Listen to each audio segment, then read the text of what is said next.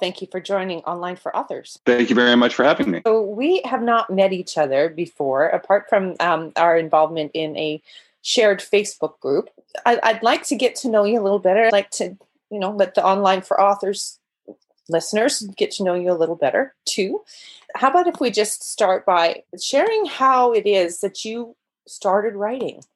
Uh, so I have wanted to be a novelist since I was six years old, and um, uh, I in fifth grade I, I, wrote a a book about a group of of intrepid twelve year olds who fight international crime, wow. uh, and then in uh, uh, when I was in high school I co-wrote a uh, choose your own adventure book based on Lord of the Flies, which everyone in my in my English class had had to read. Oh, in fact, I, I dug it out just for for this. See the uh, the pig's head on a stick. You get to be Ralph in one of the. Uh, I, I, don't want to give too much away, but in one of the uh, the alternate endings, um, you as Ralph die by eating a poison mango. So that's a lot of fun. Um, oh. But so um, I, I, went to UC Santa Barbara, uh, University of California at Santa Barbara, um, and I majored in English with a creative writing emphasis and um, I had I'd always loved mysteries. I I started reading Agatha Christie books uh, at a probably too young age, uh, but even before that, Encyclopedia Brown and uh, Danny Dunn, Scientific Detective. Um, but when I got to uh, to the academia version of creative writing, um, there were a few of my professors who really only valued literary the literary side of things I remember one of my professors just went off on how much he hated Sue Grafton. Um, and uh, it really uh, sort of deadened my my desire to write what I loved for quite a long time. And then one day I woke up in my mid 40s and I hadn't written finish I, I, I hadn't finished a novel since uh, since that Lord of the Flies Choose Your Own Adventure back in, in high school. Um, and I actually picked up uh, Sue Grafton and read it for the very first time, and I thought, uh, I can't believe I let that professor uh, stop me from reading A is for Alibi for 20 years. Uh, thought about how I would uh, like to start writing mysteries again.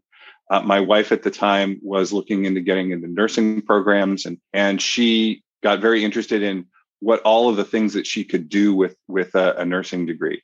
And it turns out one of the things that you can do with a nursing degree in California is become a coroner. Cal- uh, California is one of the few states in the United States that doesn't require a medical degree for a coroner position.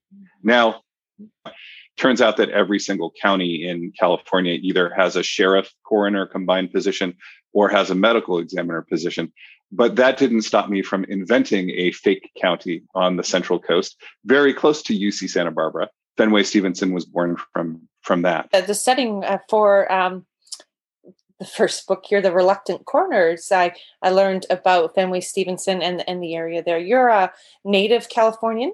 That's that's correct. I grew up uh, in the San Jose area, um, and I've I went to school down in Santa Barbara, which is about uh, 300 miles south uh, of there, about uh, a good 100 miles, about 150 kilometers north of Los Angeles. And I now live in the Sacramento area, which is about uh, about 150 kilometers northeast of San Francisco. Oh my goodness, that's a beautiful area.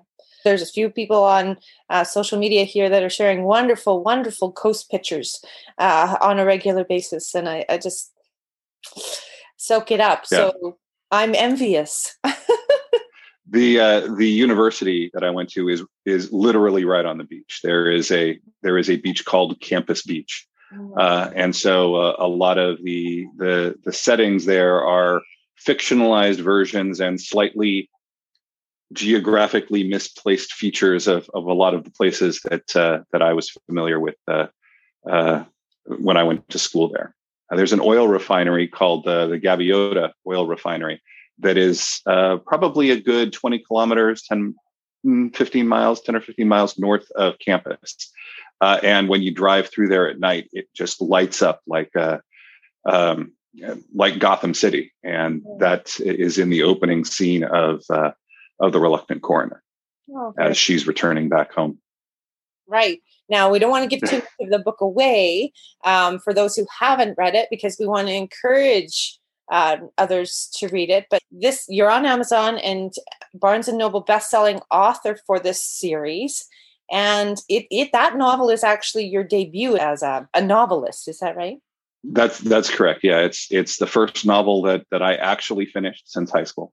Um, I'd started a few, and uh, some of them got very very far into before abandoning it completely. Um, but uh, but this is I, I finished this one and and um, I was edited and and uh, I, I, published it uh, almost three years ago to the day that we're recording this. Now it was uh, it was mid March uh, in in 2018 when uh, oh, when it was published. Yeah. I love anniversaries like this. That's fantastic. Yeah. So not only are you like a fiction, nonfiction, but fiction writer. So there you've got um, nonfiction works about computer security in mm-hmm. California mm-hmm. computer news and European communications. Yeah, that's correct. I uh, I have worked in the cybersecurity industry uh, since 2000. Um, in, in, fact, in fact, I have a, a an my 21 year anniversary is coming up for that as well because uh, I I got my my first job in the cybersecurity industry in in March of 2000. Uh, I worked on the marketing side of things, which which helps a little bit in the book industry, but selling to uh, IT directors who need to increase their computer security is quite a bit different than convincing the average person to take a chance on uh, the first book in a seven book uh, mystery series. But there's some things that uh, that are still the same uh, from it. And as a result of that, I was able to I, I, wrote several articles and a couple of them did get get picked up by uh, by computer magazines um, which are few and far between now. Um, i still get the occasional blog post uh, published uh, on other websites but uh, uh, but nothing in in print magazines as those tend not to exist too much anymore. Yeah there's a lot not a lot of people are investing in um, actually making print copies when we're in this digital era that we have here. Right? And I think you can see that as well. Certainly from from my sales, uh, the far far vast majority of sales I make are from ebooks rather than than paperbacks. It's just I think a reality of of the market. Let's talk about this journey for you. Did you ever um, not have ebooks, or did you actually start in that vein? I started with uh, I started with ebooks and the the paperback that came out at the same time. Uh, I had a friend who I was, uh, we were both theater geeks in, in high school. Uh, she she directed me in a in a one act play back then, and I got on her e- email list somehow. It Turns out that she published a memoir of the year that she and her family spent in in Umbria, in a tiny little village uh, in in the Umbrian countryside. Uh, and I noticed that I hadn't heard of the the press name that was on the book and uh, I started talking with her and found out that she's self-published. And and I thought, huh, well, I'm actually working on this novel uh, now, and I wonder if that's a, a viable way for me to do uh, to do business. Um, it certainly uh, it certainly is a much faster way to get books into the hands of readers.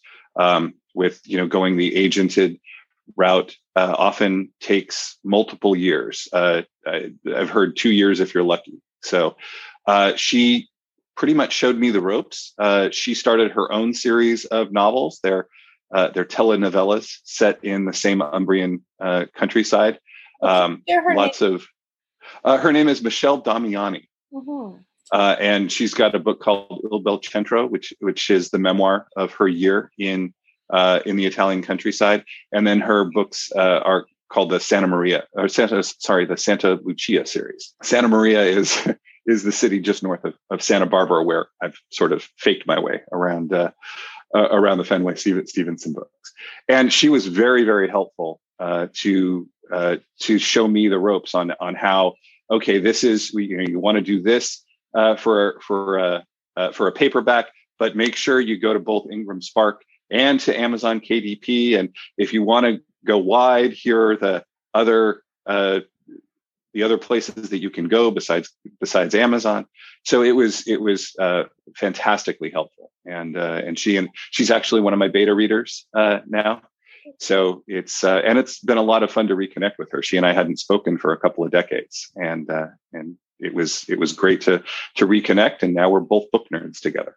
It's fantastic to have that mentorship, and uh, you know when you build your your tribe and your community, and then you have all of that support. You know, writing and publishing is a, such a big endeavor that I think a, fewer people would do it without that type of support. Yeah. Mm-hmm. You have your creative writing degree and you're, you're using it by authoring marketing materials for computer security companies for the better part of two decades. I, I like the way this was put. When you're not writing novels or trying to save the world through better computer security, you play keyboards in a dance rock band. After I, uh, I graduated from college, I'd, I'd actually, the, my, my senior year, I'd gotten involved in a a, a pop rock band and uh, spent another year down there trying to trying to become a rock star.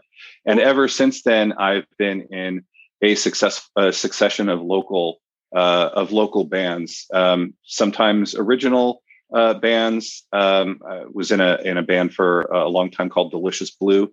That uh, we we said we were a combination of Peter Gabriel and Sarah McLachlan, which kind of gives you an idea of how long ago that was yeah so this was you know this was when the Lilith Fair was was happening and and uh, and that kind of thing uh, and then uh, when i moved up to uh, to sacramento uh, i was out of bands for a while but uh, but but then i got involved in in a, a, dance rock band doing covers of love shack and KC and the sunshine band and katrina and the waves and stuff like that. So it, it's a lot of fun. It it gives me a uh, a break from uh, the grind of uh, of both the day job and uh, sometimes the uh, sometimes you need a little break from uh, immersing yourself in the, the world of of murder mysteries. Good way to creatively recharge.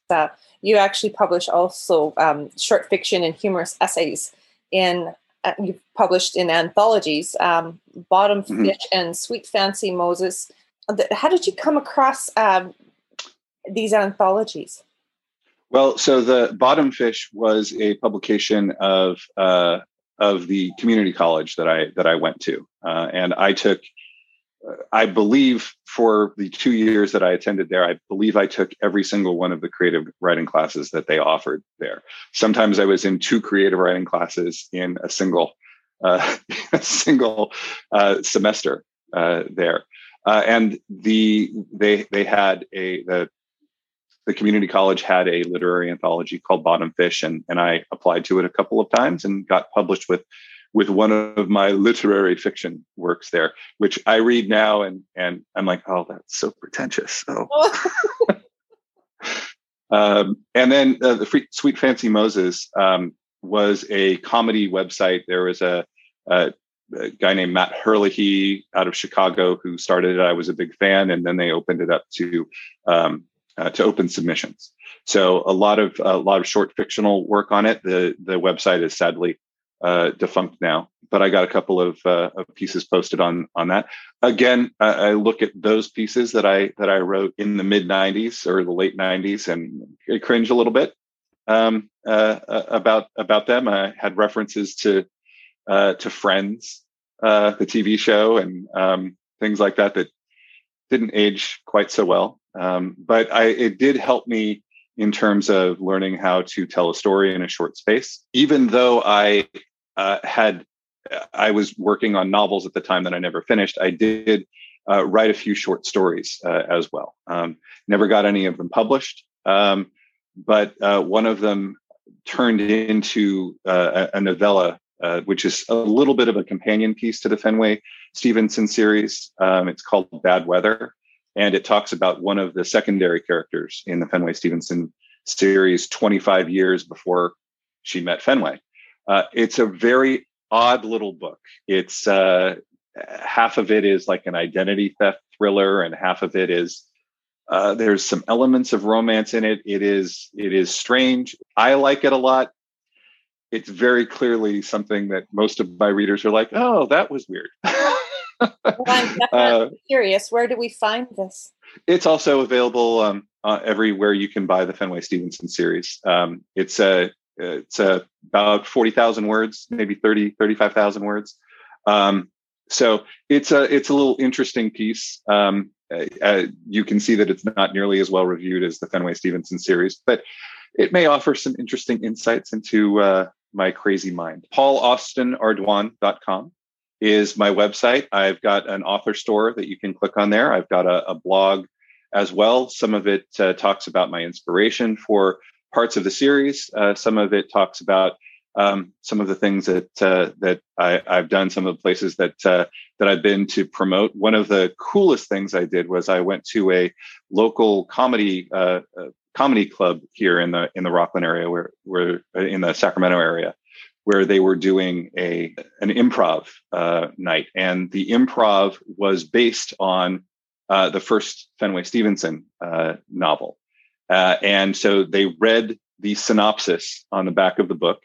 And uh, and then I went on stage and I picked out who would play which characters, and then they just went with it, and it was fantastic. Fenway has a rich father, and in the in their version of it, uh, he traveled everywhere by hot air balloon. So it was just hilarious to uh, to see all of that happening, and of course, you know, be, because they only read the synopsis, they got every single plot point completely wrong. The murderer was, you know, not the the right person that it was in there but it was a lot of fun. The audience really enjoyed uh, enjoyed it. And i got to sell a few books which was which was nice. And it was it was a really nice uh, nice evening as well. So that was that was cool you can read about uh, about that see a couple of pictures that i uh, that i took with the performers everything from the the people who i've uh, uh, dedicated a couple of the the books to um, when i was at uc santa barbara i also did a lot of shakespeare classes. And uh, one of and my Shakespeare professor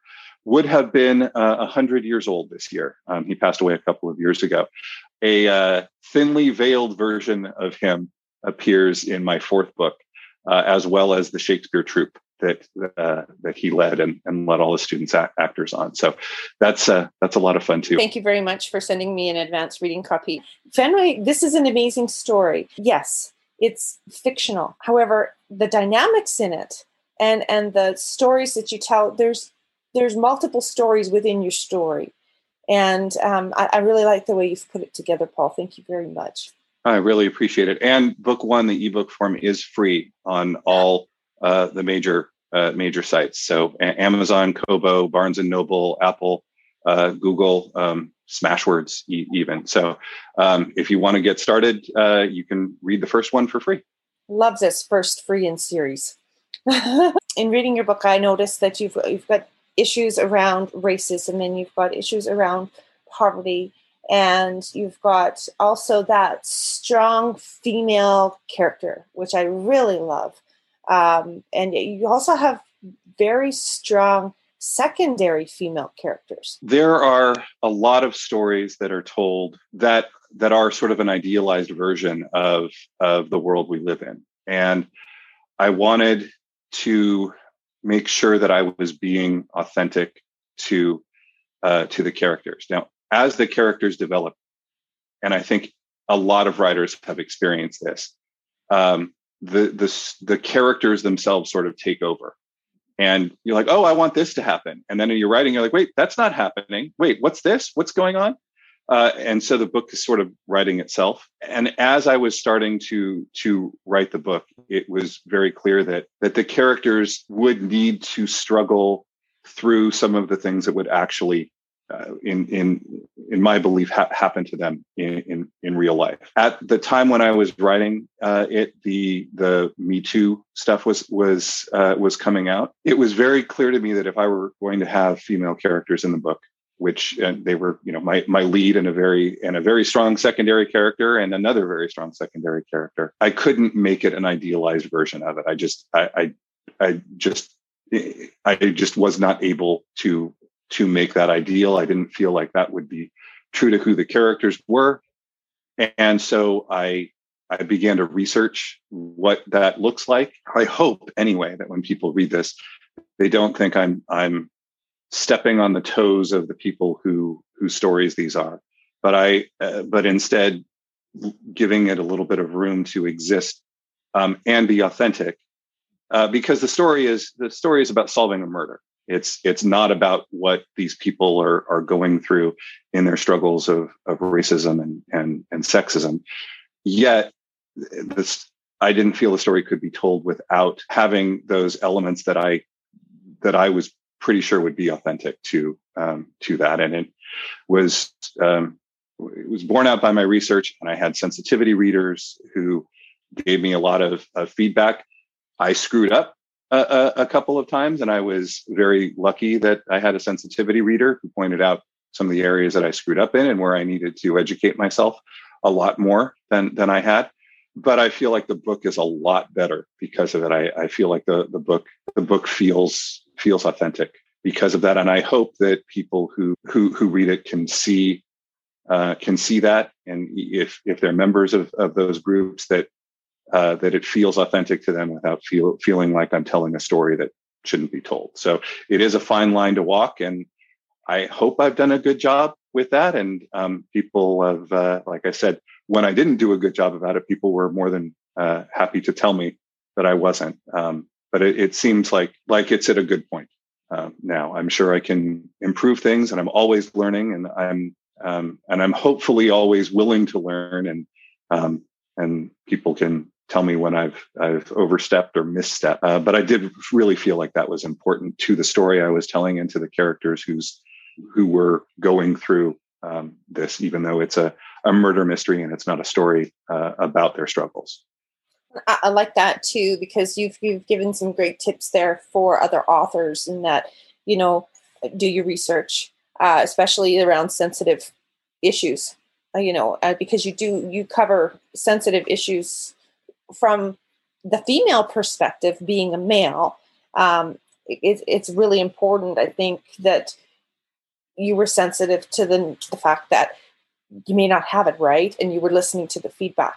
Um, you know, but not expecting yourself to know everything or be perfect in any of it, I think is a very good example for other authors. Relationship dynamics between Fenway and her father. Uh, where did the idea for that come from? I had read some article about uh, people who have unusual names, and uh, and that some of them were named after sports figures and things like that. And I don't know if I misread sports figures as sports stadiums or something like that, but the name Fenway as a first name uh, sort of appeared in my head, and I kind of grabbed onto it. Then I thought to myself, what kind of narcissist would would name their child after their favorite baseball team's ballpark? And so, just from the what ifs around that, I started thinking uh, about this this father who was a huge Boston Red Sox fan and named uh, his his only child uh, after Fenway Park, and how much that would have affected Fenway growing up and wanting to get out of of his shadow. And from that, the story uh, emerged. She and her mother lived uh, lived in Seattle and didn't really see the, the rich father. Uh, didn't didn't get to take advantage of the uh, uh, the money that the rich father um, was basically keeping for him and his new wife and so that whole dynamic um, just just grew out of that. I really tend to be what is uh, called a pantser, or uh, as Joanna Penn calls it, a discovery writer, which uh, which I prefer as as a term, uh, which means that I basically have just a handful of ideas and sit down and start writing, as opposed to writing out a whole plot uh, and outlining all the subplots and things like that. Now I've changed a little bit. It's I've, I've plotted the last few books that I've I've written, but certainly the first book and, and all the way up to my fourth book, I knew who the victim was, I knew who the murderer was, and I knew Fenway, and and then from that, uh, everything else uh, everything else came.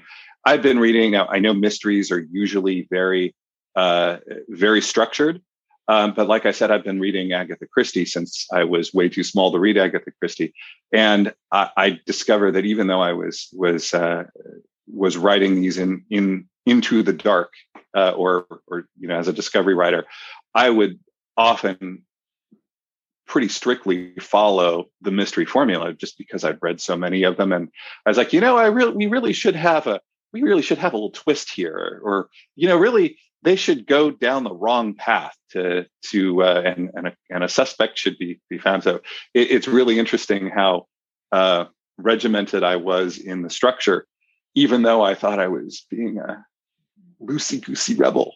Do you have other tips that you'd like to share about with other authors or other writers in becoming an author and you know taking criticism or anything else for that matter i think i think the most important thing to do if if this is important to you as an author keep your goal in mind of writing um, things that are uh, authentic and real but that don't um, that don't step on other other people's stories and if you keep that goal in mind it is easier not to get defensive when your mistakes are pointed out to you. Uh, it's it's really interesting. I I just finished watching a documentary on the art world and the whole thing that that happened with uh, uh, with the eighty million dollar art uh, fiasco that uh, that happened through the '90s and through the early part of the of the the 21st century. One of the one of the big issues was that the people who were wrong, the people who um,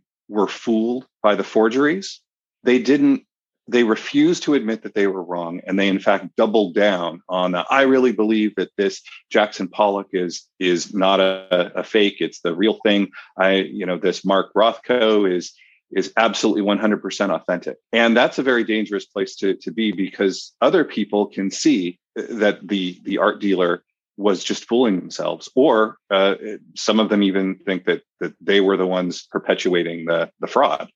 Um, and i think as an author one of the things we can we can learn from that is to to have a, a little bit of a of a distance when presented by things that you may not may not believe if you really think you've gotten a scene right and somebody says this is this is offensive you can't use this this terminology um, the way that you've written this character is not true to life, is not real. It's very easy to say, yes, it is. I have a friend who blah blah blah blah blah, and I've had three people who are from this uh, this group, and they haven't said anything about it. So it must be great. Take a step back and and try to look at it from from somebody outside the perspective. I, think one of the things that I, I, know one of the things that happened to me in the first book is that um, so Fenway is uh, is half African American and, and, half white. And I, I had a couple of, of, of early readers who, um, uh, who were black who read it, and they didn't say anything. And then I had a sensitivity reader read it and was like, "You are, you can't say this, and you can't do this, and you have to change this character." And I was like, "Well, how come these people didn't tell me?" Well, it's because they they weren't getting paid to read my book they weren't getting paid. We, we didn't have a contract that I won't get mad at you if you point out things that make me feel uncomfortable. I don't think they wanted me, me to feel uncomfortable, and it just and it wasn't worth it to them to bring it up to me, even though you know I assured them that they could tell me anything and be honest. I mean, uh, you know, it's easy for me to say that, and when you know somebody from a, a from from a group that is is not in in you know my skin color and and you know when they they come to me there's a real they're they're taking a real chance when they criticize me that I will get angry and that and that it'll be uncomfortable at at best and a big fight at at, at worst. So I really having that investment in uh, making it a, a, good authentic story is really important. And paying for the sensitivity reader is important. It's like you know you can ask your friends hey am i crazy? Did i do something here? And they're oh no no everything is fine. And then you go pay a psychologist to do it or in the us you have to pay for a psychologist anyway. And you're paying somebody $200 an hour. And you know you better be clear that if they say oh yeah what you did here was uh, was you know was not healthy you need to look at you know better healthy things you can do mentally. And if you're paying for that $200 an hour for them to you better think that you know your friendships they don't want to risk your friendships by saying yeah what you did there was really messed up and you need to you need to you know think about things differently. It, it, i think it's very similar in terms of the way that the authors need to approach their mindset when um, uh, when dealing with difficult subjects or dealing with uh, characters who are not from their own background um, to do that Yeah, I think it's a very important thing that you mentioned there that there is a risk involved um, for people to give you feedback of any kind if it's not just praise.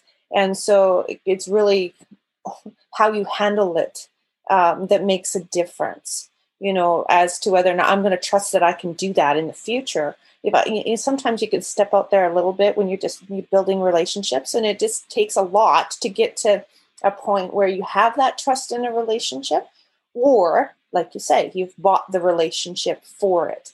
And so it's it, I, I love how you highlight that. It's it's worth it as an author to have that and to go through the effort of doing that so that there is authenticity there. Do you have a copy of The Reluctant Coroner? I do. How do you feel about reading the blurb on the back? Yeah, that that would be that'd be great. So I actually the the first blurb that I wrote for this yeah. uh, I was in love with it. And then somebody took a chance with me and said, you know, that blurb isn't very good. And so I actually uh, hired uh, somebody, uh, the blurb bard is uh, is what she goes by. You can find her her Facebook group, uh, and I paid her to write this.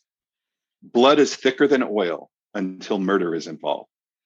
Fenway Stevenson doesn't want to return to the coastal town where her estranged father is practically practically king.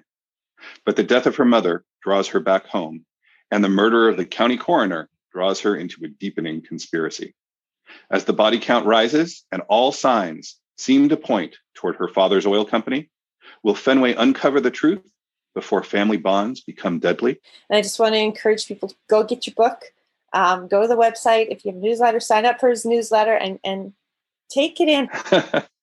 yes, and the the new book came out on uh, on March 9th. It's the seventh book in the series. Oh, congratulations! Um, yeah, thank you very much, and it's available uh, on all major ebook retailers and um, and on on Amazon and Barnes and Noble for the paperback, and uh, a lot of other places can special order it. Thanks yeah. very much for having me, Jennifer. My pleasure.